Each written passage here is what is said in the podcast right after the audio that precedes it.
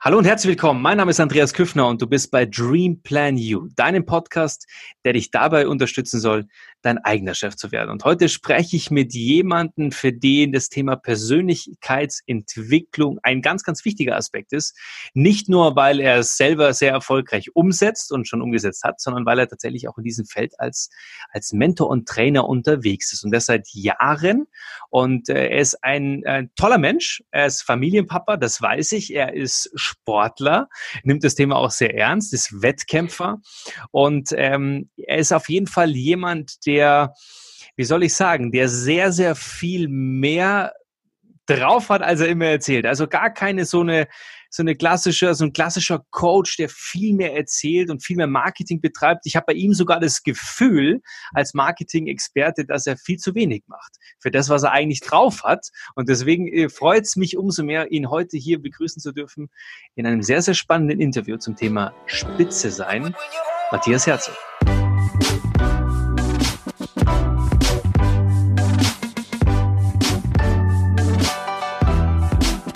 Dank, Andi. Vielen Dank für die Einleitung. Ja, du hast absolut recht. Äh, Marketing könnte tatsächlich besser sein. das stimmt. du hast ja manchmal das, die Herausforderung, gerade in, es ist ja jetzt gerade auch jeder irgendwie Coach, ja. Also in den letzten zwei bis fünf Jahren ist es ja rausgekommen, es ist ein nicht zertifizierter oder nicht geschützter Beruf. Ähm, jeder kann sich irgendwie Coach nennen. Äh, und deswegen ist es ja umso wichtiger heute, sich gut zu platzieren, sich gut zu positionieren, auch ähm, gegenüber seiner Zielgruppe, aber natürlich auch in der öffentlichen Wahrnehmung. Ähm, und gerade jetzt, halt auch in dieser Corona-Phase, ist es ja eine riesen Herausforderung für euch Coaches. Vielleicht wollen wir damit auch einsteigen. Wie siehst du das gerade? Wie hat sich dein Coach-Dasein verändert in den letzten Wochen, Monaten? Und wie siehst du den Coach im allgemeinen Kontext jetzt gerade als Beruf? Also bei mir ist es tatsächlich ja so gewesen, mit Beginn der Corona-Krise haben tatsächlich meine Umsätze erstmal so minus 90 Prozent gefahren, weil ich tatsächlich die letzten Jahre primär als äh, Vortragsredner geliebt habe äh, und das Coaching tatsächlich hinten angestellt habe, weil ich natürlich auch zugebe, dass es auch sehr angenehm ist, wenn du nur 45 Minuten sprechen brauchst äh, am Tag, anstatt dich in Coaching hineinzuarbeiten. Und dann habe ich natürlich viele Events letztes Jahr auch gemacht mit dem Tobias Beck, einem Hermann Scherer, einem Joey Kelly, also wirklich tolle Events, wo wir über 10.000 Teilnehmer hatten. Und das war war natürlich mit Beginn von Corona dann natürlich von einem auf den anderen Tag weg, so dass dann ganz klar natürlich es wieder hieß, okay, ähm, Coach sein. Und da habe ich tatsächlich auch gemerkt, das gebe ich offen zu, dass wenn du nicht diese Wahrnehmung hast. Und mein lieber Kollege Hermann Scherer sagt es immer so schön, was bringt es dir gut zu sein, wenn keiner es weiß? Mhm. Ähm, ich bin zwar viel in den Medien, auch für die Bildzeitung, dass ich viel gerade im Sportbereich mache und auch im Fernsehen, nur ist das natürlich was anderes tatsächlich als äh, Social Media. Und es zeigt sich gerade in der heutigen Zeit, dass das Fernsehen natürlich immer mehr an Bedeutung verliert und Social Media natürlich das Nonplusultra ist. Und da habe ich natürlich für mich auch gemerkt, ja, das macht weitaus mehr Sinn, da auch wieder mehr zu machen und richtig Gas zu geben. Und gleichzeitig natürlich, wo du das Thema Coaching-Business ansprichst, es ist natürlich jetzt gerade die aktuelle Zeit äh, für Coaches schlechthin. Also alle Coaches sprießen förmlich aus Facebook, Instagram raus. Das Spannende ist, die meisten haben nicht äh, wirklich die Erfahrung, auch nicht die Ausbildung. Das ist eben das, weil der Begriff nicht äh, äh, geschützt ist. Ich hab, bin tatsächlich Business Coach. Ich habe tatsächlich ein Jahr eine Ausbildung gemacht, auch zertifiziert. Äh, bringt dir aber natürlich nichts, wenn du nicht äh, wahrnehmbar bist auf Social Media. Das stimmt. Ja, Matthias, und äh, vielleicht zum Start äh, weg. Du bist ein zertifizierter Business Coach, äh, bist Buchautor. Was, ähm, was muss man über dich wissen, wenn man dich nicht kennt? Vielleicht so in den nächsten Minuten äh, einfach mal so für jeden einzelnen Zuhörer. Äh, bei mir ist es sehr spannend. Also dieses Thema Spitze sein, wenn es darauf ankommt, beschäftigt mich tatsächlich mein ganzes Leben. Also das ist so auch mein Motto. Ich sage immer, du kannst nur Spitze sein, wenn dein Herz voller ist als deine Hose. Und das zieht sich tatsächlich von der Jugend durch, weil ich immer ein Junge war, der extreme Versagensängste hatte, der ähm, ja auch früher ein Dickerchen war, der ja, doch einige Kilos zu viel hatte, wenig Selbstvertrauen, in der Sozialakquise eine Abschlussquote von 0 Prozent. Äh, also da war es dann, hieß es dann in meiner Abi-Zeitung, stand dann über mich geschrieben, das hatten dann lieberweise meine Klassenkameraden geschrieben, männlich, ledig, sucht. Also jeder wusste, dass der Matze jedes Wochenende in der Disco ist und die super Atombräute dort rumlaufen, aber meist mit jemand anderem nach Hause gegangen sind und nicht mit mir, äh, sodass ich heute sagen darf, dass meine erste Freundin auch meine heutige Frau ist. Und äh, gleichzeitig. Und du sehr glücklich bist wahrscheinlich, oder? Absolut, absolut. also wir haben auch schon 22 Jahre, sind wir auch schon zusammen. Also mein halbes Leben äh, verbringe ich mit meiner Frau und äh, inzwischen ja drei süßen Töchtern, die wir noch dazu haben. Also ein Frauenhaushalt. Anscheinend äh, hat irgendjemand das gut mit mir gemeint, zu sagen, Matze, du musst es verstehen, wie Frauen funktionieren. also bekommst du noch ein paar mehr. Und ähm, du hast es aber probiert, Mensch. Du hast probiert. Absolut, absolut, ja. Aber ich habe inzwischen habe ich mich damit ähm, sehr gut arrangiert äh, und bin sehr glücklich darüber und äh, werde das auch so stehen lassen auf jeden Fall. Und gleichzeitig war es auch bei mir damals im Sport. Ich habe nichts geschissen gekriegt. Also ich habe also sowohl im Handball als auch Judo. Also im Judo war ich halt für mein Gewicht äh, ein bisschen zu jung oder wie auch immer, äh, das muss man so sagen. Das waren immer Ältere, die mich dann langgelegt haben. Beim Handball, die Handballkarriere ging so fünf Wochen. Ich stand im Tor, weil man den dicksten stellt sich ans Tor. Habe bei meinem ersten Spiel kein Trikot bekommen. Also war auch das meine Handballkarriere. Das war also sehr, sehr konsequent. Ähm, und auch meine Tenniskarriere sah eher so aus, dass ich aufgefallen bin durch Rumschreien, Schläger schmeißen und zerbrechen. Das heißt, auch da konnte ich nie spitze sein. Und witzigerweise, als es dann darum ging, zu gucken, was machst du jobtechnisch, habe ich erst die Vernunft gewählt. Meine Eltern haben gesagt, Junge, mach was Vernünftiges. Was war damals vernünftig 1996, als ich Abi gemacht habe? Jura, Medizin, Wirtschaftsingenieur. Ich habe mich dann fürs kleinste Übel entschieden, den Ingenieur. Und als ich dann meine Diplomarbeit schrieb über das Umwelt- und Konsumverhalten von Studenten im Umgang mit thermischer und elektrischer Energie, genau, ich sehe es auch mit deiner Begeisterung, dachte ich plötzlich, ja, was läuft hier grundsätzlich schief? Und ich habe von einem auf den anderen Tag entschieden, meine Diplomarbeit um einen Monat zu verkürzen, um danach meine Leidenschaft Sportpsychologie und Ernährungswissenschaften zu studieren. Ja, und dann kam plötzlich der Weg ins Coaching. Also das war so mein äh, Lebensablauf in äh, zwei Minuten auf jeden Fall. Und jetzt bist du ja seit, nicht nur seit gestern erst als Coach unterwegs. Erzähl uns ähm, ein Stück weit auch, was hast du bisher gemacht? Ähm, vielleicht auch, welche Bücher hast du geschrieben? Zu welchen äh, Themen bist du gerade als Coach unterwegs? Es ist tatsächlich so, genau. Ich habe tatsächlich 2007 damit Coaching angefangen. Äh, meine Karriere begann auch tatsächlich direkt in der Bundesliga. Also ich gebe zu, ich habe mich damals einer kleinen Notlüge äh, äh, einer kleinen Not Notlüge bedient. Ähm, das gebe ich das erste Mal offen zu vor anderen. Ähm, nämlich, äh, ich habe während meiner Coaching-Ausbildung einen sehr coolen äh, Freund gehabt in der Coaching-Ausbildung, der kannte den Trainer vom Club an der Alster im Hockeybereich. Und ähm, die waren so das Bayern München des Hockeys. Und seit Jahren aber immer so im Halbfinale um die deutsche Meisterschaft in der Halle und auch auf dem Feld ausgeschieden. Und dann fragte man mich so nach dem Motto, Mensch, hier könntest du dir vorstellen, mit denen zu arbeiten, weil du ja auch selber aus dem Sport kommst, auch Sport studierst. Und da habe ich gesagt, ja klar. Und als ich dann gefragt wurde, was ich für Referenzen hätte, habe ich gesagt, ja klar, äh, nicht im Hockeybereich, aber schon andere Sportarten wie Basketball, äh, Tischtennis. Und als man mich dann fragte, was wären denn so dann Namen, habe ich gesagt, da darf ich natürlich nicht drüber sprechen. Ähm, das heißt, ich gebe zu, ich hatte damals noch nichts gemacht wirklich in dem Bereich, habe dann auch mit denen gearbeitet. Wir sind glücklicherweise 2007 dann auch deutscher Meister geworden, das erste Mal wieder seit Jahren.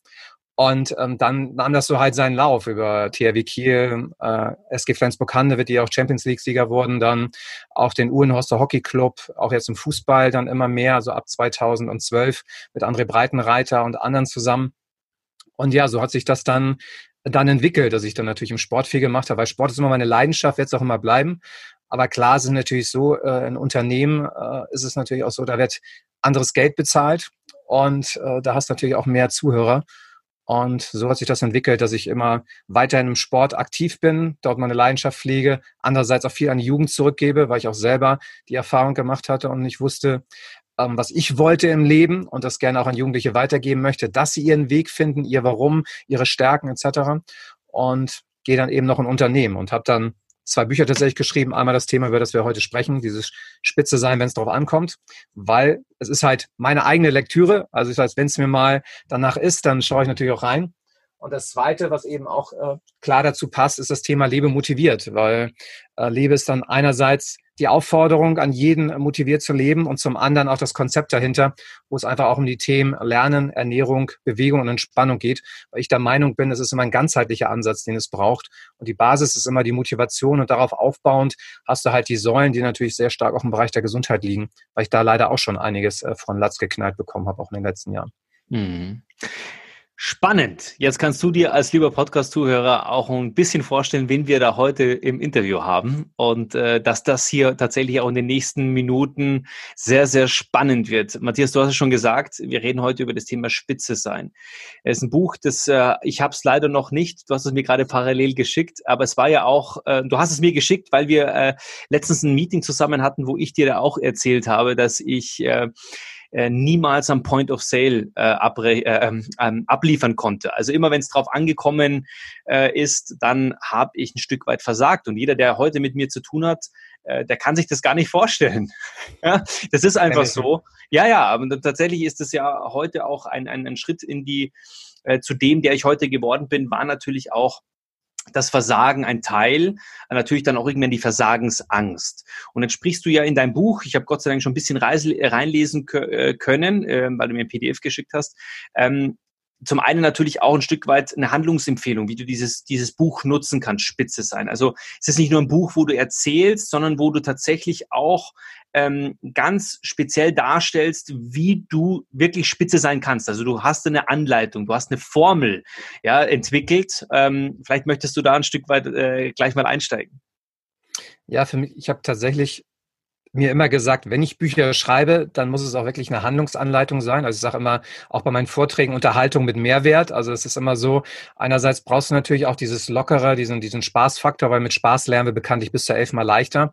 Und gleichzeitig ist mir auch wichtig, wirklich handfeste Tools an die Hand zu geben, die auch tatsächlich wie nach einem Fingerschnipsen sofort funktionieren. Weil gerade wenn du mit Sportlern arbeitest, weißt du als Fußballer am besten, da brauchst du es kurz, knackig auf den Punkt und vor allem auch so, dass es sofort funktioniert äh, und keine wissenschaftliche Theorie dahinter ist. Auch wenn ich natürlich zig Studiengänge hinter mir habe und mich dann diplomierter Ingenieur nennen darf oder Wirtschaftsingenieur, äh, ist es natürlich auch so, Menschen brauchen es kurz, knackig auf den Punkt. Und da haben wir eben hier sieben Strategien, die ich für mich entwickelt habe, äh, tatsächlich auf Basis der Tischtennisballübung, die ich auch sehr gerne bei Veranstaltungen mache, äh, wo es darum geht, einen Tischtennisball von der Flasche zu schnippen. Äh, und jeder sich natürlich denkt, gut, was soll daran so problematisch sein? Aber das Geile ist halt, nur einer von zehn schafft es und die meisten halt nicht. Und warum es nicht funktioniert, sind genau eins zu eins die Bereiche im Leben, warum wir es auch häufig im Leben nicht geschissen kriegen. Und daraus ist es eine schöne Metapher, diese Tischtennisbeübung mit der Flasche, weil wir haben ein klares Ziel vor Augen. Und häufig verfehlen wir es, weil wir es teilweise unterschätzen, überschätzen, weil wir es nicht klar genug haben und andere Faktoren, die natürlich hier noch eine Rolle spielen. Und für mich sind es insgesamt sieben Punkte, die da entscheidend sind. Mhm. Wollen wir da direkt mal einsteigen ähm, in diese sieben Punkte, weil äh, tatsächlich soll dieser Podcast ja auch dafür stehen, auch Handlungsempfehlungen mitzugeben. Und wir sprechen in diesem Podcast über Persönlichkeitsentwicklung, über äh, ähm, dieses, dieses eigene Ding zu kreieren, dieses Ding größer zu machen, auch größer zu denken. Und, und viele sind natürlich noch nicht da, wo sie gerne sein wollen würden. Viele sehen, gerade Social Media, das vorher gesagt, gibt, ist natürlich eine ideale Plattform, um sich heute auch darzustellen, darstellen zu können. Manche nutzen die Plattform, äh, um sich selbst darzustellen in einem besseren Licht. Also mhm. denkst du manchmal, wow, Wahnsinn, was die schon alles gemacht haben. Ähm, meistens schreien sie sehr, sehr laut und es ist wenig dahinter. Ähm, das kann man auch so auf den ersten Blick manchmal gar nicht mehr so richtig differenzieren und, und abgrenzen zu denen, die dann, die es dann wirklich drauf haben. Ähm, aber letztendlich geht es in diesem Podcast darum, ähm, äh, ja, das zu entwickeln, ja. Und jetzt mhm. ist Persönlichkeitsentwicklung ja auch so ein Thema, was ja nie aufhören wird. Ja, also Gott sei Dank und auch hoffentlich nicht. Ähm, aber wie startet man? Also wenn du jetzt wirklich das Thema hast und sagst, boah, ich würde gern auf einer Bühne stehen, ich würde gern abliefern, aber alleine der Gedanke daran, der bringt mich schon äh, zum Beifall mit meinen Knien. Ja, erzähl ja. mir, wie machen wir es? Ja. Da hast du, da hast du genau den springenden Punkt, äh, nämlich die, die zittrige Knie äh, vor dem Vortrag. Ich erinnere mich noch an meinen ersten Vortrag 2007 in einem Fitnessstudio, ähm, wo ich äh, erst so eine Woche vorher so zwei, zwei Gäste hatte und der Fitnessstudio-Besitzer gesagt hat, hey Matze, wir müssen es leider absagen, wir können es nicht machen. Und das wird tatsächlich das erste Mal gewesen, wo ich auch 100 Euro für den Vortrag kriegen sollte, also fast so viel wie heute. Und dann hat er gesagt, gut, wenn du mindestens sechs Leute da hast, dann machen wir es gerne. Und dann habe ich tatsächlich nochmal akquiriert und am besagten Tag saßen acht Menschen vor mir, zwei Mitglieder des Fitnessstudios, der Fitnessstudio-Besitzer, meine Mama, mein Papa, mein Bruder mit seiner Frau und meine Freunde, ne? acht Menschen und zur Pause waren halt zwei weg und es war keiner aus meiner Familie, ja, damit das klar ist. Und äh, da habe ich halt gemerkt, okay, wie du es gerade sagtest, nicht nur zittrige Knie, sondern es fängt bei der Wahrnehmung an. Ja, also das heißt, was, was siehst du? Worauf setzt du den Fokus? Und die meisten Menschen setzen das, den Fokus häufig aufs Scheitern oder auf Corona ja, in dem Fall, wo wir gerade uns befinden. Also das heißt immer auf das, auf diese, dieses Negativ. Ich sage immer gerne auf dieses 25er-Ding. Warum 25er-Ding? Ich unterscheide zwei Menschentypen. Grundsätzlich erstmal, um das leichter zu machen, einmal die sogenannten 75er und die 25er. Und es ist tatsächlich so, 75 Prozent der Dinge im Leben sind positiv und 25 negativ. Aber dennoch ist es so, immer wieder landen wir bei den 25er. Ja, der ganze Tag kann geil laufen, aber am Ende des Tages fällt dir vielleicht noch mal das Wasserglas um. Eigentlich nichts passiert, nicht mal irgendwas in Mitleidenschaft gezogen, aber der Boden ist nass und für einige ist der Tag schon komplett gegessen, obwohl die vorher die geilsten Abschlüsse gemacht haben, äh, eine tolle Zeit mit der Familie hatten, ein super Sporttraining. Und am Ende ist der Tag gelaufen. Und das ist eben das, was ich früher auch immer sehr, sehr gut konnte. Immer nur so nach dem Motto, ja, du kannst es ja nicht und du bist zu klein, du bist zu groß, du bist zu dick, zu dünn. Diese negativen Suggestionen, die wir auch bekommen von außen, die wir auch selber übernehmen, die dann dafür sorgen, dass einfach du schon mit einer Energie reingehst, äh, die nah am Nullpunkt ist. Und da hast du natürlich dann auch keine Chance. Wow, du, äh, Hammer, jetzt schon an der Stelle, weil äh, du, du sprichst es an, auch das, das Thema Fokus, ja. Ne? Du, du siehst ein weißes Blatt Papier und ein schwarzer Punkt und du fokussierst dich auf diesen schwarzen Exakt. Punkt. 99 Prozent äh, der, der tollen Sachen, ähm, ja, das sind dann eben außen vor. Und das ist im Sport extrem wichtig. Und ich merke es gerade, äh, weil ich mich ja auch wieder neu definiere, auch als Sportler. Jetzt habe ich zum ersten Mal in meinem Leben auch wieder die Situation, mich ein Stück weit mehr darauf zu konzentrieren, durch meine, meine Geschäftstätigkeit heute auch. Und jetzt kann ich Triathlon, diesen Sport auch auf einer anderen Basis ausüben. Eben nicht so gestresst um 500 früh aufstehen und dann vor der Arbeit noch drei Stunden oder am Abend auf Kosten, dass man die Kinder vielleicht nicht mehr ins Bett bringt, ja, dann nochmal drei Stunden auf der Rolle sitzen, sondern eben stressfrei über den Tag mhm. verteilt, genau dann, wenn du es brauchst und wenn du gut gegessen hast. Also sehr ausgewogenen Lebens, äh, äh, Triathlon praktisch in das Leben integriert. Mhm. Aber jetzt merke ich auch gerade, dass Herausforderungen kommen. Ja, und dass natürlich du dich dann auf einmal auf, ah, jetzt zwickt hier ein bisschen und ja, jetzt kommt das noch rein. Und da wird, du, du, du merkst einfach, dass du da auch wieder in diese 25er reingehst. Was machst du denn jetzt gerade aktiv? In, in dein Bewusstsein, ja, um da dagegen zu steuern, beziehungsweise das andere in den Fokus zu bringen? Also erstmal, was, was sehr geil hilft, was wir auch im Fußball nutzen, genauso im Handball, ist das mentale Stoppschild. Ja, also jeder von uns kennt das Stoppschild. Ich weiß, äh, nicht jeder hält sich dran. andere sammeln ja Punkte wie andere Payback, weißt du ja. Und das ist so, wenn du dieses mentale Stoppschild dir setzt, kann man sich das auch gerne erstmal ausschneiden, so äh, oder aus dem Internet rausholen, dann ausdrucken, dass du es auch vor Augen hast. Aber mental dieses Stoppschild, wenn du merkst, du fängst an, negativ mit dir zu kommunizieren, setzt dir dann mental einen Stopp. Dann hast du die Chance, das Muster zu unterbrechen und dann dich zu hinterfragen. Zwei Punkte, das ist nämlich ein ganz wichtiger Punkt. Punkt eins ist, was läuft gerade gut? Und Punkt zwei, was mache ich in Zukunft besser? Weil auch das ist der Punkt, meistens, wenn es halt schief läuft, ähm, dass wir dann sehr schnell anfangen, zum einen nach Fehlern zu suchen und zum anderen dann natürlich auch das Selbstvertrauen richtig schön in den Keller zu reden. Und das habe ich gelernt, zum Beispiel von Lubomir Vranjes, äh, der selber Trainer der SG Flensburg-Handewitt war, wo wir auch Champions League wurden. Und äh, Lubo hat halt gesagt, als ich ihn gefragt habe, dürfen deine Spieler Fehler machen, hat er gesagt, pass auf, meine Spieler dürfen keine Fehler machen, sie müssen Fehler machen. Entscheidend ist nur, dass sie jedes Mal neue Fehler machen. Und er sagt, wir haben nicht mehr als fünf Sekunden Zeit, nachdem wir einen Fehler gemacht haben, diesen zu verdauen. Und wenn man mal überlegt, wie lange beschäftigen wir uns mit Fehlern? Ja, fünf Sekunden im Handball können sehr viel bedeuten, im Fußball ähnlich, weil wenn du einen Tempo-Gegenstoß bekommst oder einen Konter, dann läuft es halt ziemlich blöd. Und da sagt er ganz klar, wir stellen uns auch nicht die Frage, wo war der Fehler, sondern wir fragen erstmal, was haben wir gut gemacht? Denn warum, wenn du sagst, was habe ich gut gemacht, merkst du erstmal wieder, wie das Selbstvertrauen steigt, weil du bist meistens erstmal niedergeschlagen, hast keine Energie, weil der Fokus negativ ist. Wenn du erstmal sagst, das war gut, dann siehst du viele Dinge, viele kleine Dinge, die gut waren und eine Sache, die du besser machen kannst. Und schon bist du an einem ganz anderen Fokus, weil du nur auf Lösungen orientiert bist und nicht auf dem Problem. Und da hilft dieses Stoppschild, Sachen zu unterbrechen, dann sich zu hinterfragen, was habe ich gut gemacht, was mache ich nächstes Mal besser, dass du sofort innerhalb eines Fingerschnipsens in einen ganz, ganz anderen Zustand kommst. Ne? Mhm. Ja, und vor allem auch bewusst wahrnimmst, ja. Und das, das sind wir gerade Genau. genau, jetzt sind wir gerade bei dem, bei dem ersten, bei deiner ersten Spitzenstrategie, wie du aus dem Quark kommst. So schreibst du es nämlich in deinem Buch, genau. finde ich gut. Also wie du in die Aktion kommst. Und es ist ja immer das eine ist Wissen. Wissen alleine äh, bringt dich aber noch nicht in die Handlung. Ja, das wissen wir ja in verschiedenen Bereichen im Unternehmertum, äh, natürlich dann auch im, im Privatleben und natürlich auch im Sport. Ähm, erzähl uns, achte auf die Wahrnehmung. Ja, also das, das Entscheidende ist, ich habe da auch gerne ein sehr schönes Beispiel. Also zum einen arbeite ich gerne mit dem Smiley. Ja, den wirst du auch bei dir finden. Äh, der ist natürlich für, für, für deine Kleinen gedacht. Ich nenne ihn gerne den Springsplop-Smiley. Ja, wir kennen es ja, den, den hinzustellen und dann schießt er nach oben. Und diesen Smiley, das ist eben für mich immer so ein Bild. Also es fängt ja damit an, erstmal, was passiert in deinem Gesicht? Ja, also bist du auch bereit, mal die Zähne zum Trocknen rauszuhängen? Ist halt ein sehr, sehr wesentlicher Punkt, um natürlich auch eine ganz andere Energie zu haben. Ne? Weil ich bin auch früher so der Merkel-Typ eher gewesen mit dem Muffelgesicht. Und alleine, wenn du dir, wenn du dir eben also anfängst zu lächeln, werden natürlich auch sofort Hormone freigesetzt. Und das Spannende ist halt, unser Gehirn kann nicht unterscheiden zwischen einer intensiv vorgestellten und einer tatsächlich gemachten Erfahrung. Mhm. Männer wissen einen bestimmten Bereich ihres Lebens, wovon ich spreche. Genau nicht von der Situation. Und da ist es natürlich ganz entscheidend, wie du deinen Fokus hast und auch, wie du mit dir selbst umgehst. Und es fängt halt erstmal an mit einem Lächeln, weil das Spannende ist ja bei allen Dingen, muss mir ja ganz klar sagen, die Sachen, die uns im Leben erstmal passieren, die sind ja erstmal grundsätzlich neutral. Das Spannende ist ja, viele Menschen denken zum Beispiel, Corona ist schlecht. Nein, Corona ist erstmal da, es ist neutral. Die Frage ist einfach nur die Bewertung. Bewertest du es positiv oder bewertest du es negativ? Also wenn viele sagen, warum sollte ich Corona positiv bewerten?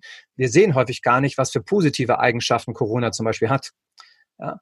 Sprich für die Umwelt, sprich für, das, für die Beziehung, wenn wir es wirklich vernünftig nutzen, sprich vielleicht auch für Plan B, Beispiel mal Network, wo man sagt, äh, gut, der ist mir egal, ob wir Corona haben oder nicht. Wir sind gerade in der Zeit schlechthin. Das heißt, es gibt ja auch Gewinner der Corona-Zeit, unter anderem das Network und auch andere Bereiche, ähm, wo es ganz klar auch Sinn macht, sich da zu positionieren. Und das ist eben ein ganz, ganz wesentlicher Punkt für sich herauszufinden. Okay, was sind auch die positiven Seiten? Das heißt, es fängt alles an, erstmal mit einer Bewertung und dann haben wir ja die Gedanken. Die Gedanken erzeugen Gefühle. Gefühle sorgen wiederum für ein Handeln. Handeln sorgen für Ergebnisse und die Ergebnisse beeinflussen unser Leben. Und das Spannende ist, wenn ich natürlich nur negative Gedanken habe, habe ich auch nur negative Gefühle, handle nur mit halber Kraft, habe beschissene Ergebnisse und dann am Ende ein noch schlechteres Leben. Positiv gesehen aber, positive Gedanken erzeugen wiederum positive Gefühle, sorgen dafür, dass wir viel Energie haben, in die Umsetzung zu kommen, ob es jetzt ein Triathlon-Training ist, ob es das Business ist, ob es die Familie ist. Am Ende habe ich positive Ergebnisse und natürlich auch ein geiles Leben. Und selbst wenn ich dann in Situationen bin, und ich finde immer ein bestes Beispiel ist immer, wenn wir alle im Stau stehen. Ich meine, zu Corona-Zeiten sind die Staus seltener geworden, auch ein positiver Einfluss. Aber ich habe 2007 zum Beispiel die rote Nase von Eckert kennengelernt, von Eckert von Hirschhausen. Und das ist ja der emotionale Airbag und der rettet tatsächlich Leben. Denn was ist passiert häufig zum Beispiel, wenn wir im Stau stehen? Ja? Kann man sich ja tierisch drüber aufregen, ist aber nicht dazu verpflichtet. Macht den Stau in der Regel ja nur länger und unser Leben weitaus kürzer. Und das Spannende ist, doch stell dir vor, du hast eine rote Nase. Die kannst du ja auch in deiner, in deiner Trainingsjacke haben äh, beim, beim Triathlon hinten drinne, ja, neben dem, neben dem Reserve oder so, geht ja alles. Ähm, greifst du kurz bei dir entweder ins Handschuhfach oder in die Trikotasche, holst die rote Nase raus, setzt sie auf. Ja, wenn du einen Partner dabei hast, wie Trainingskameraden oder Leute im Auto, schaust nochmal nach links und rechts, winkst vielleicht noch mal so rüber. Und du wirst da Reaktion ernten. Ja? Von Scheibenwischer hin bis Aggressivität ja, aber andererseits ist das Spannende, was, was mit dir selber passiert, weil du kannst dich ja selbst nicht mehr ernst nehmen. Ja, stimmt. Ich habe mal in der Straßenverkehrsordnung auch nachgeschaut, rote Nasen sind erlaubt, solange sie nicht die Sicht behindern und nicht vom Alkohol kommen. und diese rote Nase rettet Leben in verschiedensten Bereichen, weil du ganz anders mit bestimmten Dingen umgehst, mhm. weil du mhm. dich nicht mehr ernst nimmst.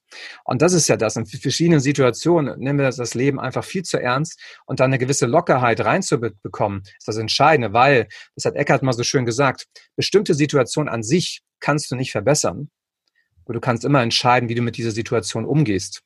Und da hast du eben die Macht drüber, es selber zu tun. Und das ist wesentlich, dass uns dessen immer wieder bewusst sind. Mega. Und auch das Thema, die zweite Macht, die du hast, und das sprichst du an, deine, deine zweite Strategie ist, wandle deine Angst in Mut um. Und das finde ich sehr, sehr spannend, weil ich habe gerade die Herausforderung, also ich bin grundsätzlich kein ängstlicher Mensch, aber ich schaue mir gerade so die Triathlon-Races an äh, von den letzten Jahren und Jahrzehnten und dann kriege ich immer wieder Gänsehautmoment. Mhm. Eben, wenn es 4.30 Uhr, Hawaii, dann geht der Startschuss los und alle springen gleichzeitig ins Wasser oder sind im Wasser, Kanonenstart und alles geht los. Und da musst du dir dieses Bild mal vorstellen. Vielleicht gibst du auch mal bei YouTube einfach Triathlon ein, Triathlon Race, Hawaii oder so. Und dann ziehst du dir das mal rein, wie dann weiß ich nicht, hunderte von Menschen gleichzeitig mit den gleichen Badekappen losschwimmen. Und jetzt bin ich zum Beispiel kein guter Schwimmer. Also es ist jetzt von den drei Disziplinen Schwimmen, Radfahren und Laufen meine schlechteste Disziplin, würde ich sagen. So, ich entwickle mich gerade, super. Ähm, aber ich habe eine riesen Herausforderung, zeitgleich mit hunderten anderen Menschen, die über mich drüber schwimmen, denen es wurscht ist, ob sie mir mit dem Ellenbogen, mit dem Knie oder mit der Fußspitze die Nase brechen im Wasser. Ich habe echt tierisch Respekt, wenn nicht sogar Angst. Wie schaffe ich es jetzt, das Ding in Mut umzuwandeln, Matthias? Andi, du hast genau den Punkt getroffen, den ich auch am Anfang hatte, als ich mit Triathlon angefangen habe. Weil ich habe erstmal, bevor ich auch meinen ersten Ironman gemacht habe, habe ich erstmal alle Einzeldisziplinen gemacht. Und bei uns gibt's von Dänemark nach Glücksburg rüber. Ich komme ja ursprünglich ganz oben aus dem Norden, aus Flensburg, wo unsere Punkte beheimatet sind. Und ähm, da gibt es so ein Fördecrossing, das sind so drei Kilometer. Und das ist so, du startest in Dänemark auf der Insel und dann schwimmst du rüber. Und wir hatten echt einen Tag, da war ein Wellengang, da war echt nicht ohne. Ich hatte zwar, durfte zwar Neo tragen, aber ich war auch damals nie der, der irgendwie das mal geübt hat, irgendwo einen Pulk zu schwimmen. Und es ist tatsächlich, wir sagen nicht umsonst im Triathlon, dass es wie Piranhas ist. Also das heißt, wenn du da ins Wasser springst, die schwimmen über dich, die ziehen an den Füßen, die drücken dich runter. Mir wurde auch schon die Brille vom Gesicht geschlagen. Also da passieren alle möglichen Dinge.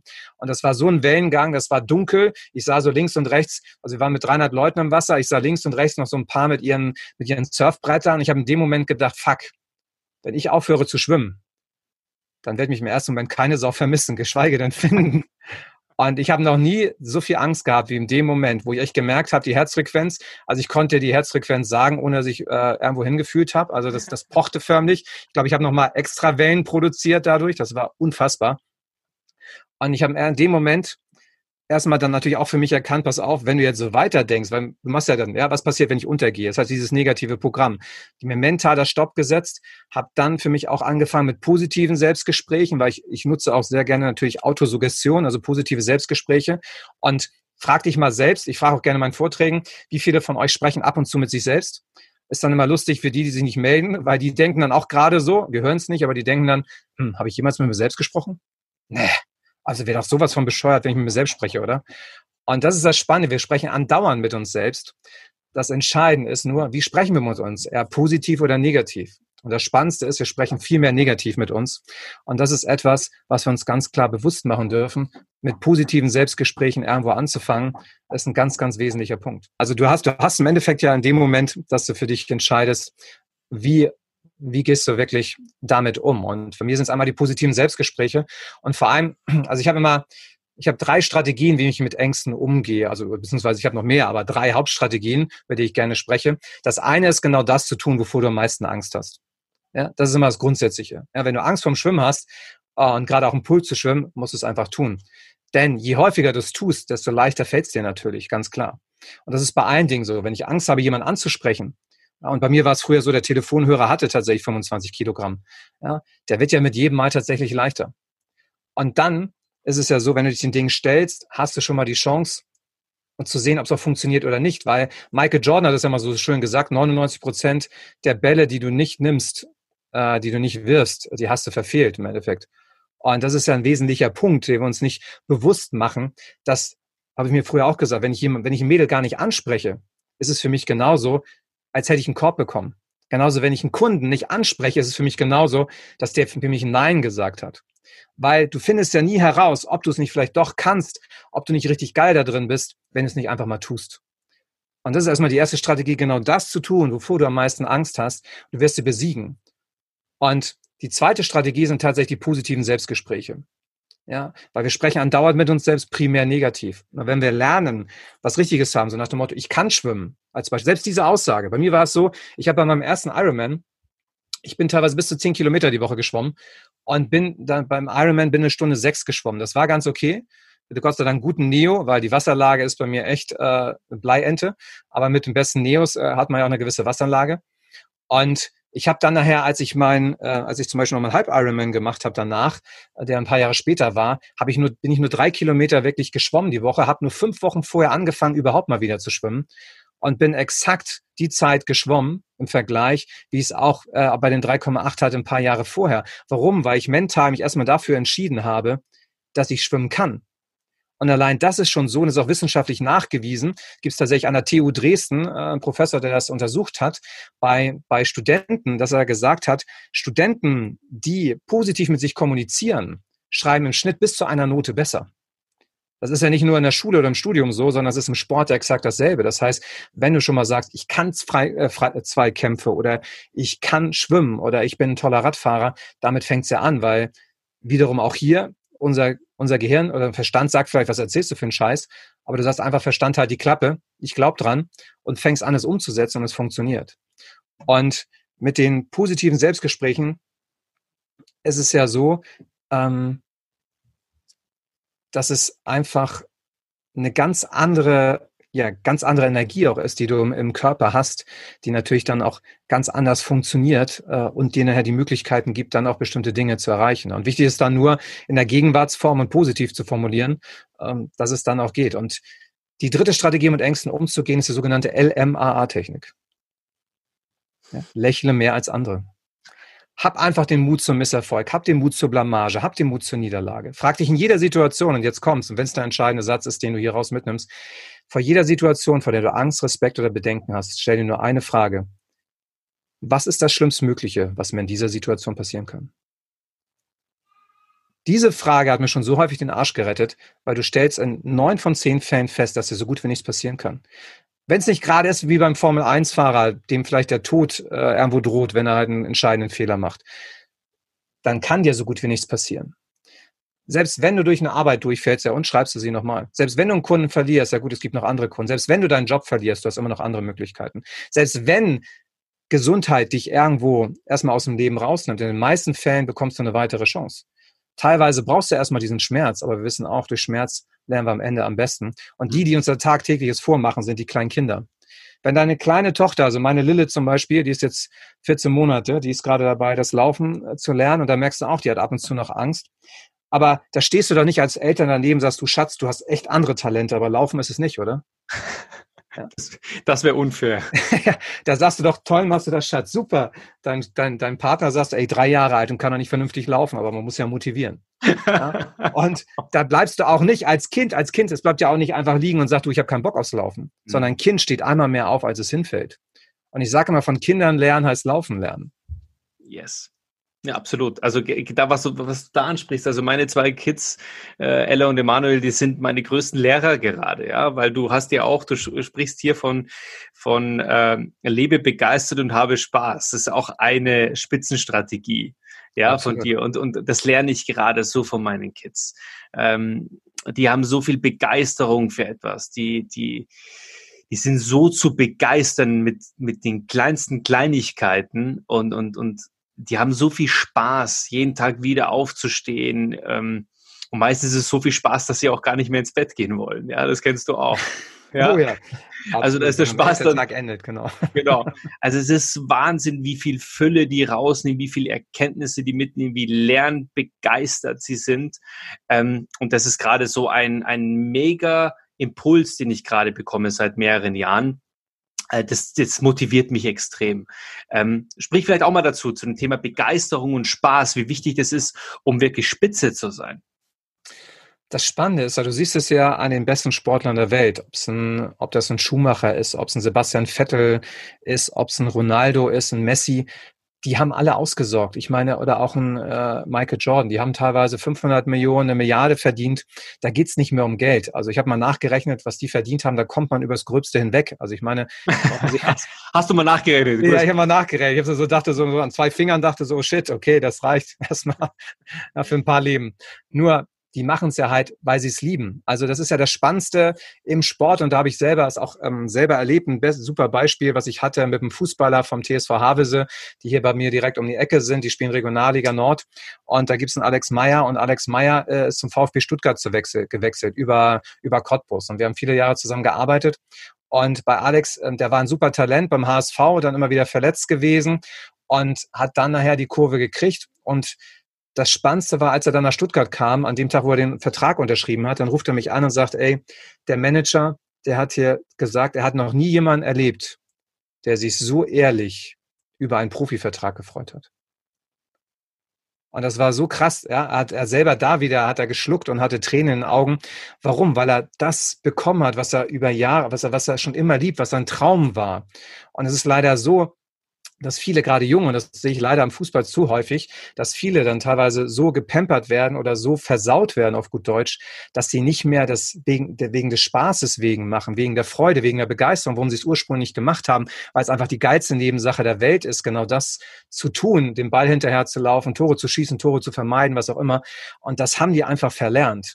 Und jeder, der da noch drin ist und den sagt, ey, und gecheckt hat, pass auf, Geld ist kein Ziel, Geld ist immer ein Ergebnis wer es checkt, dass es darum geht, Freude zu haben, auch sein Warum zu finden, zu sagen, okay, was, warum mache ich es? Weil ich einfach, weil ich einfach andere Menschen vielleicht begeistern will, weil ich andere Menschen stolz machen möchte, weil ich mich äh, fitter fühlen will, weil es einfach, ähm, vielleicht brauche ich Status, also vielleicht ist es etwas so, dass ich, ja, dass es einfach ah, es einfach tue, weil es einfach geil ist, weil es mir Freude bereitet. Und das ist einfach der, der grundsätzliche Punkt. Und gerade in der heutigen Zeit, während Corona, geht es einfach wirklich darum, sich diese Frage zu tun. Warum tust du das, was du tust? Mhm. Was ist der Nutzen? Was ist der Vorteil, den du hast von dem, was du tust? In allen Bereichen des Lebens und da nicht im ersten Moment auf die Kohle zu schauen, sondern vielmehr das zu tun, was dir Freude bereitet. Und es ist kurz, wenn ich mit Schülern arbeiten darf. Wir hatten letztes Jahr dieses Karriere-Event auch in Kiel, wo dann ein Schüler danach sagte, okay, sag ich, was ist die Quintessenz, die du mitgenommen hast? Und sagte, hey, dass ich nicht auf die Kohle achte, sondern dass ich später einen Job habe, der mir wirklich Freude, der mir Spaß bereitet. Und wenn mir das Jugendliche sagen, und selbst mal eine Sechsjährige habe ich im Vortrag gehabt, als ich noch für Grundschulen referiert habe, die hat gesagt, was ist das Wichtigste, für dich? Was meinst du? Was, sind so, was ist das Wichtigste für dich? Sagt sie, pass auf, äh, dass ich positiv bin, dass ich mir Ziele setze und dass ich das mache, was mir Spaß macht. Das waren die drei Punkte, die mir ein Sechsjähriger erzählt hat nach dem Vortrag, den ich vor dir gehalten habe. Ein Sechsjährige. Und dann erzählen mir Lehrer, Sechsjährige sind zu jung, um sich so ein Thema Persönlichkeitsentwicklung anzuhören. Bullshit. Ja, die verstehen mehr, als uns lieb ist. Wow, schön. Und das gibt mir Zuversicht, dass wir hier noch auch in einer wunderbaren Welt leben, äh, wenn ich sowas höre, weil äh, genau das ist das, was ich für meine Kinder will. Na, ich will, dass meine Kinder äh, niemals aufhören, Träumer zu sein, niemals aufhören, den Spaß und die Leidenschaft äh, oder den Spaß zu haben und damit auch Leidenschaft zu entwickeln. Weil ich bin der Meinung, dass die, der Spaß motiviert und der Spaß trägt dich durch, auch durch Zeiten, wo es mal nicht läuft. Und mhm. Timo Pracht, mein, mein Trainer im Triathlon, du kennst ihn auch. Ähm, ihn, ja. Timo ist ja äh, ein Ironman. Äh, Timo ist ja mega erfolgreich, einer der erfolgreichsten deutschen Triathleten überhaupt. Ähm, Timo, wenn du den Podcast jetzt an der Stelle hörst, ähm, und ich weiß, dass du ihn hörst, äh, fettes Kompliment an dich. Und Absolut. vor allem auch, ja, vor allem auch tatsächlich eine, eine mega Ehre, mit dir zusammenzuarbeiten. Und er sagte mir letztens, Andreas, Rennen werden in schlechten Momenten gewonnen, nicht in den guten. Schon krass. Ja. Und da habe ich so lange drüber nachgedacht und diesen, dies, das kannst du ja auf alles übertragen. Und genau in diesen Momenten ist es die Begeisterung, es ist der Spaß, der genau in diesem Moment praktisch äh, ja den Hebel in die richtige Richtung bringt, oder? Was denkst du? Absolut, genau. Du musst, du brauchst dann den Spaß zurück, weil du bist ja dann meistens auch irgendwo verkrampft, wenn es halt nicht läuft. Äh, und dann wieder zu gucken, auch wieder dann nochmal zu fragen, warum machst du es eigentlich? Ja, dir das nochmal bewusst zu machen, weil wenn du dann Warum hast, kommt das Wie ja immer von selbst. Und du sagst ja, und gerade wo du es auch gerade wieder angesprochen hast, auch mit, mit, mit Timo und wo wir im Triathlon sind. Ich meine, Triathlon ist ja die, darum liebe ich ja auch den Triathlonsport. Es geht um Ausdauer und Disziplin, Schritt sieben bei mir, ja, wo auch die Krisen kommen, wo du sagst, okay, ähm, gerade wenn es halt nicht läuft, ja, sich das bewusst zu machen, dass da gerade die Sieger gemacht werden. Weil viele meinen ja, Erfolg ginge immer nur nach oben. Nur das Spannende ist, wenn dein Erfolg, wenn deine Erfolgskurve immer nur nach oben geht, dann hast du dir deine Ziele viel zu gering gesetzt. Das machen sich die wenigsten bewusst. Klar wollen die meisten Menschen nicht auf die Fresse bekommen, nur du musst ja auf die Fresse bekommen, damit du auch wirklich die Erfolge wertzuschätzen weißt. Und jeder darf sich vor allem mal fragen, hey, wenn du einen Erfolg hast, wenn du dich nur ein bisschen anstrengen musstest, wie lange kannst du wirklich von diesem Erfolg zehren? Und wie lange zehrst du an einem Erfolg, wo du tausendmal hingefallen bist, wo alle gesagt haben, das klappt nicht, wo du selber schlaflose Nächte hast, vielleicht sogar geweint hast und die Nächte ja durchgeweint hast, es aber am Ende dann doch schaffst. Was ist das für ein Moment? Ja, diese Gänsehaut, die ich jetzt gerade selber habe, weil ich bestimmte Dinge gerade an etwas denke. Ja, diesen Moment ähm, bekommst du nur, wenn du vorher auf die Fresse bekommen hast, weil du kannst nur die Erfolge schätzen, wenn du auch weißt, wie sich das auf der anderen Ecke an, anfühlt. Ja, das ist auch der Grund, weil meine Frau fragt mich gerade immer wieder, du, warum tust du dir das jetzt eigentlich an? Ja, mit diesem Triathlon, ja. Und äh, wer meine Geschichte zu dem, äh, zu diesem Sport ja auch kennt und wir nehmen Triathlon immer als Metapher, also, also auch für alle anderen, die den mhm. Triathlon mhm. jetzt nicht äh, verfallen werden in Zukunft, ja. für alle, die äh, auch so glücklich sind, ist super. Ähm, 2004, ich stehe eine Nacht auf, äh, habe am nächsten Tag ein wichtig, äh, wichtiges Fußballspiel, ich kann nicht schlafen, ich weiß es noch wie heute. Und äh, auf einmal mache ich ZDF an und es ist der Triathlon. Und es war auch das Jahr, wo Norman Stadler gewonnen hat. Mhm. Und äh, ich sehe diesen Norman Stadler erst auf dem Fahrrad, dann schlafe ich ein, zwei Stunden später wache ich wieder auf und ich sehe den gleichen Menschen laufend und denke mir, was ist hier gerade? Ist hier gerade Olympiade oder was ist gerade los? Und äh, da wurde ein, ein Bild in mir projiziert, etwas zu erreichen, nämlich dieses Gefühl Hawaii, da ist ein Mythos in mir stand, äh, entstanden, ja. Und heute jetzt so mit 34, 16 Jahre später, äh, das Ganze aufzugreifen, zu inhalieren und daraus auch so eine Mission für sich selber zu machen, zu sagen, schau mal, ich will das jetzt irgendwie, ich will mir diesen Moment schenken. Genau da kriegst du die Gänsehaut, ja. Und dafür machst du es, dieses Warum zu entwickeln, auch hinzufliegen, hinzufahren, zu sagen, genau hier werde ich stehen und das irgendwie auch äh, schon zu erleben, ja. Die Begeisterung, irgendwie die Motivation zu bringen, da ist so eine, so eine so drei, vier Stunden auf der Rolle sitzen dann. Na, und zu trainieren und äh, schweißgebadet zu sein, wo sich jeder Außenstehende sagt, du hast doch einen Vogel, hast du, ja. Ähm, wenn dann einer reinkommt und du, du, du trittst damit, weiß ich nicht, 120er Herz, äh, Frequenz, äh, trittst du da in die Pedale, denkt sich jeder, du hast einen Knall, ja. Aber in dem Moment ist dir das egal. Und du sagst etwas Consistency konstant äh, für etwas zu stehen. Also Ausdauer und Disziplin, ja. Ähm, am Anfang ist es eine Idee oder am Anfang macht's die Idee, das Ende macht die Disziplin. Ja, schöner Satz, absolut. Das ist, ist genauso, wie, wie du sagst. Das ist ja, das ist jeder, ja, vor allem, das, das Bekloppte ist ja, die meisten Menschen, das dürfen wir uns ja bewusst machen, das sehe ich immer sehr gut, wenn ich Menschen nach Problemen frage. Ich sage, wie viele von euch haben gerne Probleme? So, könnt ihr euch mal selber fragen, wie viele von euch, die jetzt gerade zuhören oder zusehen, wie viele von euch haben gerne Probleme? Es meldet sich in der Regel gar keiner. Ich werde übrigens dafür bezahlt, dass ich anderen Menschen mehr Probleme bereite. Warum? Probleme, guck mal, Probleme sind für uns gemacht. Darum heißt es ja Problem. Ansonsten hieß es ja auch Kontrablem. Ja, das ist jetzt ein bisschen billig, dieser Gag. Nur, da ist ja viel Wahres dran, weil Probleme sind ja nichts anderes als Lebenslektionen. Das heißt, das Leben möchte uns besser machen, deshalb schickt es uns Probleme. Und es geht ja heute ein Problemlöser zu sein, weil keine Sau hat gerne Probleme. Das heißt, wenn du bereit bist und Probleme für dich als positiv erkennst, dann hast du einen entscheidenden Wettbewerbsvorteil in allen Bereichen deines Lebens anderen gegenüber. Und das Spannendste ist dabei selbst, schau, wenn du, wenn du nicht bereit bist, bewusst oder unbewusst Probleme anzunehmen, dann kommt jemand zu dir und sagt, so, ich habe ein Problem, können Sie es lösen? Und du sagst, mm, nee, muss nicht sein. Und der geht jetzt weg. Dann denkst du ja, geil, ein Problem weniger. Das Blöde ist, der wird es aber woanders lösen lassen und wenn es doof läuft, macht der andere es ziemlich gut. Jetzt kommt jemand, der ein kleineres Problem hat. Auch da sagst du, nee, muss ich nicht haben. Du schiebst auch das weg. Und dann kommt vielleicht noch jemand, der hat ein noch kleineres Problem. Und auch da sagst du, nee, muss ich nicht haben. Irgendwann kommt leider das Problem der gehaltlosen Langeweile, sprich Arbeitslosigkeit. Wenn du auf der anderen Seite aber sagst, ey, ich liebe Probleme und jedes Problem nimmst du an, was passiert, wenn du ein Problem löst? Ein Problem, ich brauche eine Lösung. Habe ich die Lösung, findet ein Wandel statt. Was passiert danach? Gut, es wird wieder ein neues Problem kommen. Jetzt frag dich mal selbst, ist das Problem meistens größer oder kleiner? Jetzt werden die meisten sehr schnell erkannt haben, weil wir haben ja hier nur sehr clevere Zuhörer und Zuschauer. Du wirst erkennen, das neue Problem 2.0 ist meistens größer als das erste. Nur weißt du, was zwischen Problem 1.0 und 2.0 stattgefunden hat? Äh, stattgefunden hat Persönlichkeitsentwicklung.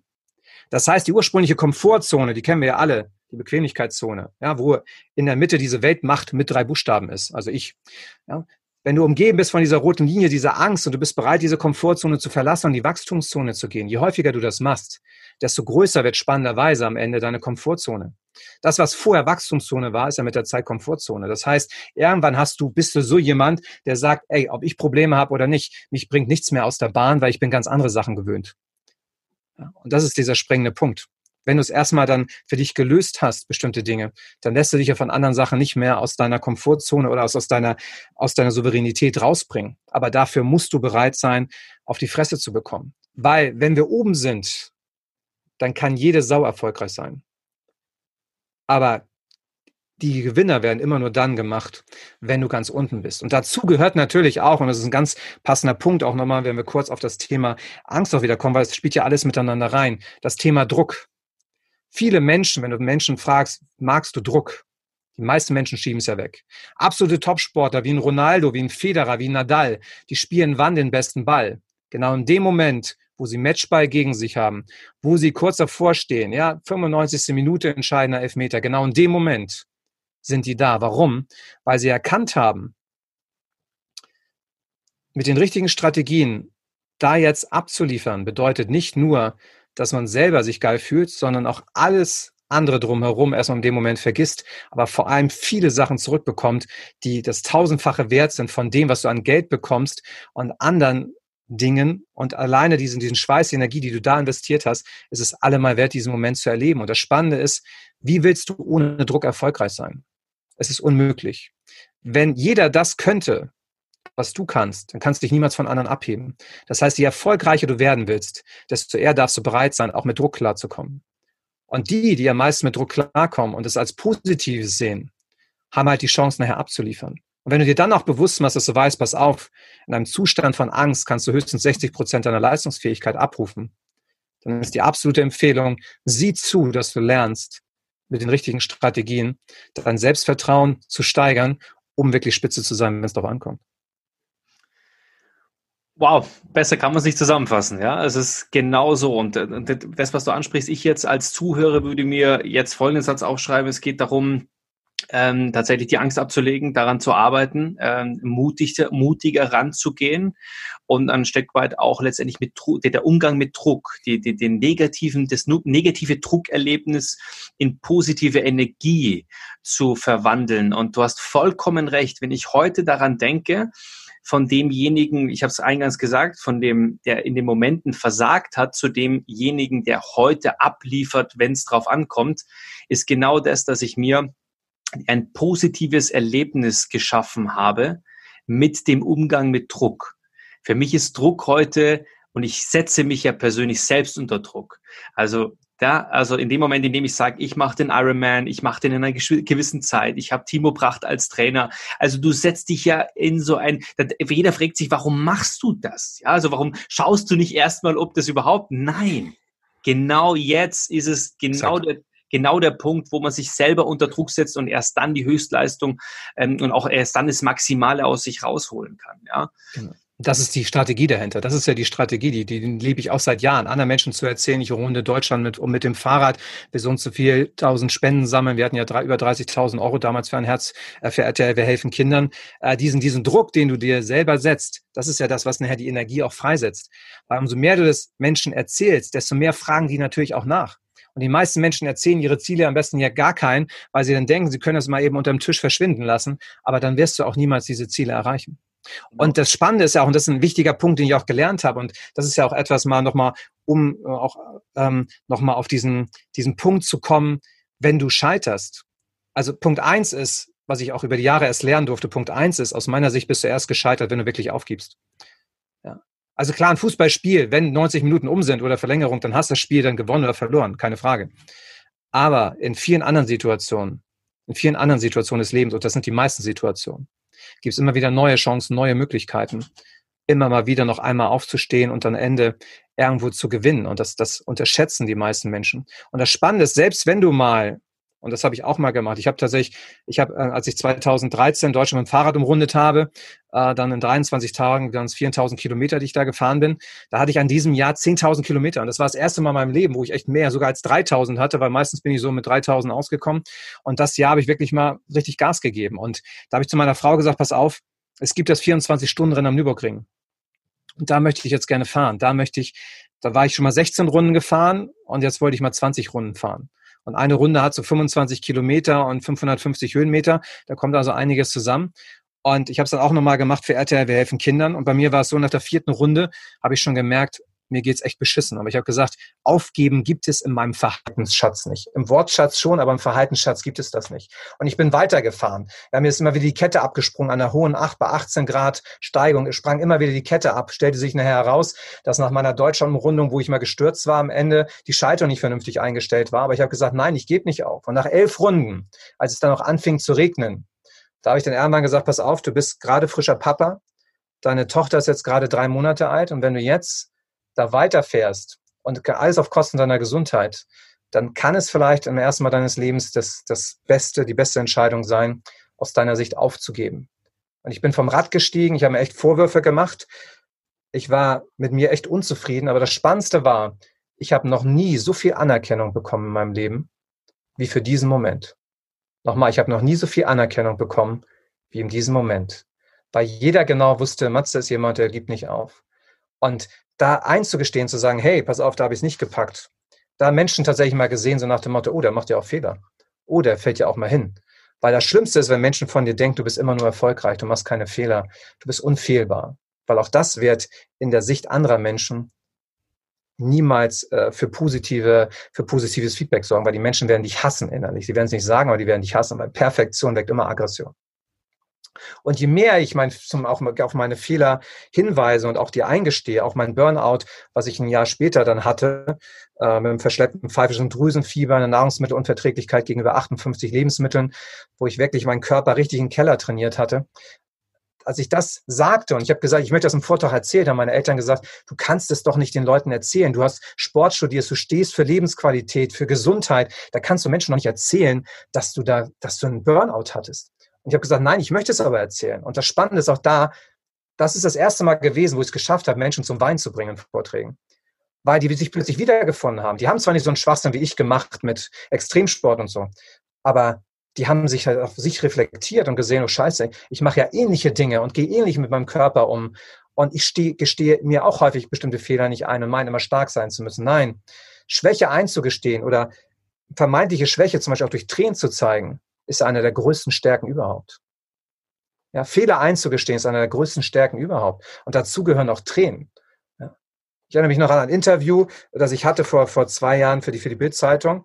Ähm, und da haben sie mich gefragt, als, als Messi dann wieder rumgeheult hat, äh, ist es hier, ist, wie ist das, Männer dürfen die weinen? Da hatte ich vor vier Jahren dieselbe Frage, habe ich noch gesagt, das sind alles Weicheier, Warmduscher, Schattenparker.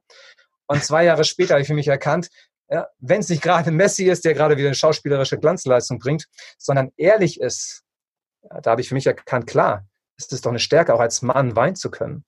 Ja. Weil das ist ja das mal, diese Emotion auch dazu zu stehen, gehört ja heute dazu, weil das ist auch wiederum gesund, wie wir auch lernen, spitze zu sein, wenn es darauf ankommt. Weil wenn du über Jahre immer alles ausschaltest, auch die Niederlagen damit nicht vernünftig umgehst, dann wird es irgendwann die Quittung geben und die geht meistens auf die Gesundheit. Punkt. So Spitze, Spitze sein, wenn es drauf ankommt. Wow. Endlich mal aus dem Quark kommen. Also ich kann äh, tatsächlich kann ich dieses Buch noch nicht empfehlen, weil ich es noch nicht gelesen habe. Aber ich werde es lesen, erst recht, und ich äh, empfehle dir tatsächlich äh, dieses Buch auch zu lesen. Und ich werde es verlinken, ich werde dich verlinken, auch in den Show Notes. Äh, und äh, vielen, vielen Dank, Matthias, dass du heute, äh, ich denke, nicht zum allerletzten Mal äh, in meinem Podcast hier als Interviewgast mit dabei gewesen bist. Es waren sehr, sehr viele tolle Impulse dabei, viel gelernt. Und ähm, ja, vor allem viel Neues gelernt. Also viel nicht so nach dem Motto, ja, das habe ich schon mal irgendwo gehört, sondern tatsächlich viel Neues. Ich weiß nicht, wie es dir geht, aber schaut auf jeden Fall mal da äh, beim Matthias vorbei. Schreibt ihm auch gerne. Ich glaube, das ist okay, oder? Über welche Kanäle kann man dich am besten erreichen? Also im Endeffekt am besten über, über YouTube beziehungsweise Facebook, Instagram einfach meinen Namen eingeben, äh, dann kommst du auch auf meine Seiten, genau. Da ist Gott sei Dank einiges zu finden. ja, und du hast ja auch einen schönen Namen mit Herzog, ja, da geht's, das ist ja, hat natürlich auch eine gewisse Begrifflichkeit, ja. Absolut, ähm, darum, was meinst du? Ich erziehe meine Kinder, auch meine Mädels alle, dass sie äh, lernen, ihren Namen zu behalten. Wenn die ihren Namen sagen, sagen sie immer Lena Herzog, Liefke Herzog, Lilith Herzog. Das haben die zu lernen. Wenn schon kein Junge ist, die bleiben, der Name bleibt Bestand. Sehr gut, sehr gut. Ich bin mir ziemlich sicher, du wirst dich da durchsetzen. Vielen, vielen Dank, Matthias. Ähm, tatsächlich immer an der Stelle, wenn Interviewpartner ähm, oder Interviewgäste hier im, im, im Podcast sind, äh, obliegt Ihnen die Ehre, die letzten Zeilen in diesem Podcast auch zu erzählen. Erstmal vielen, vielen Dank, Andi. Die Qualität des Interviews hängt auch immer vom Fragesteller vor allem ab. Also vielen Dank für die tollen Fragen. Hat riesig Spaß gemacht. Ich freue mich über alles weitere, was, was uns beide zusammen begleitet. Äh, das ist das, was, wo ich richtig Bock drauf habe. Und für euch da draußen auf jeden Fall denkt immer dran, du kannst nur Spitze sein, solange dein Herz voller ist als deine Hose. Wir sind raus. Alles Liebe. Ciao. Ciao, ciao.